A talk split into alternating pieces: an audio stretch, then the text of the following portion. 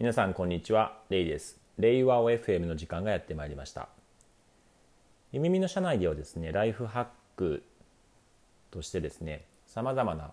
研修プログラムっていうのを展開してそれらを習慣づけしながらですね定着化させていこうという動きをかなり強化しているんですけれども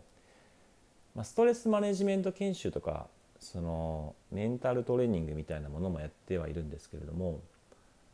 ここはですね習慣化に時間がかかるので、まあ、最後の対象範囲になっていて今ですねその辺りを特にですね強化しつつあるんですけれども若干ちょっと硬い 硬い内容になるので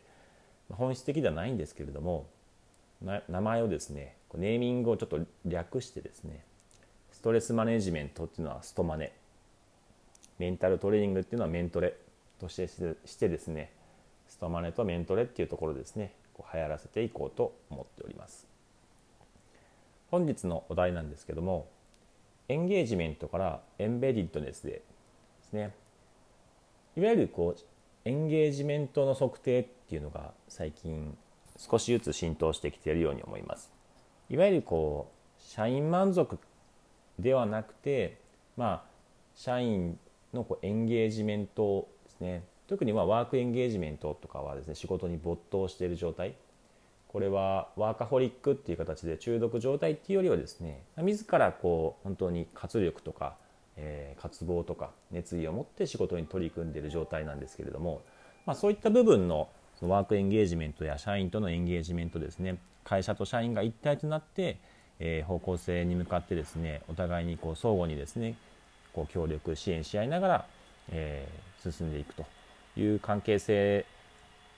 の社員エンゲージメント、えー、っていうところがですね、まあ、社員満足との違いでいうと社員満足は比較的こう衛生要因ですね。環境とかこう例えば制度とか給与とかそういうものですね。がこうやっぱり劣悪ですと、えー、不満であったりとか、えー、精神的にこうあまり心地いい状態にならないので、ま、そういう衛生要因に着目していたというところがよりエンゲージメントっていうのはですねこう自己自己実現につながるような、まあ、そういったところにこうフォーカスしているというところは違ったりするんですけれどもまあ一方でこう会社のですね在り方っていうのは変わっていく中で会社というものがですねこうプロジェクト単位でさまざまな会社と例えば関わっていったり、まあ、副業とか、えー、マルチワークマルチパラレルワークとかですね。増えていく中で会社との在り方っていうのは変わっていくように思うんですけれども、まあ、そうなっていくと別にその会社の目指す方向性に必ずしも共感するわけではないけれどもこのプロジェクト面白いとかこのプロジェクトメンバーと一緒に仕事はしたいみたいなそういう理由でいろんな各社と関わるっていうこともまあ一方でめちゃくちゃ増えていくんだろうなっていうふうに感じていて、まあ、その一生その会社と問い添えるとかすごい絆を持ってプロジェクトやるっていうわけではない関わり方っていうのは結構増えていくんだろうなと思った時に、まあ、エンゲージメントっていう考えではなくて別の考え方が、えー、よりですね、えー、必要になっていくんじゃないかなっていうふうに思っています。その考え方の一つがエンベディッドネス、まあ、埋め込みっていう感じなんですけども、まあ、埋め込みっていうとちょっとなんか言い方が変なんですけども埋め込まれている状態、まあ、ある意味ですねこうなんだろう、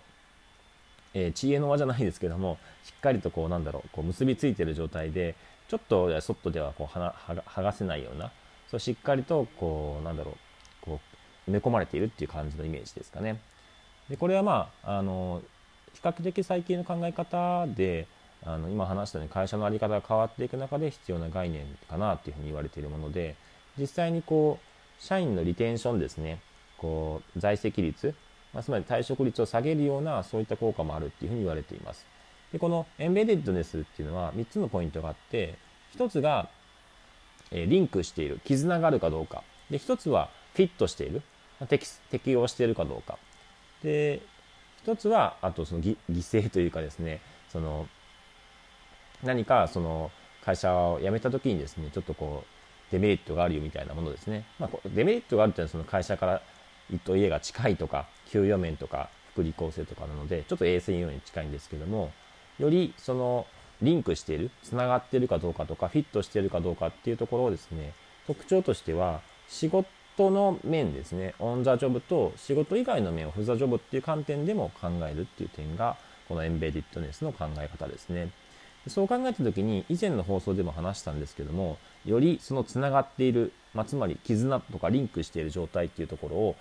えー、オフ・ザ・ジョブですね、えー、仕事以外の側面で会社とのつながりっていうところをどういうふうに作っていくかっていう観点が結構重要かなと思っていてでそれがですねその会社と家族の在り方っていう放送でも話したように、まあ、家族がですね会社に参画していくっていうやり方もきっとあるんだろうなっていうふうに思っています。こういった側面でですね会社を考えた時に、まあ、別に強いつながりっていうのがあるわけではなく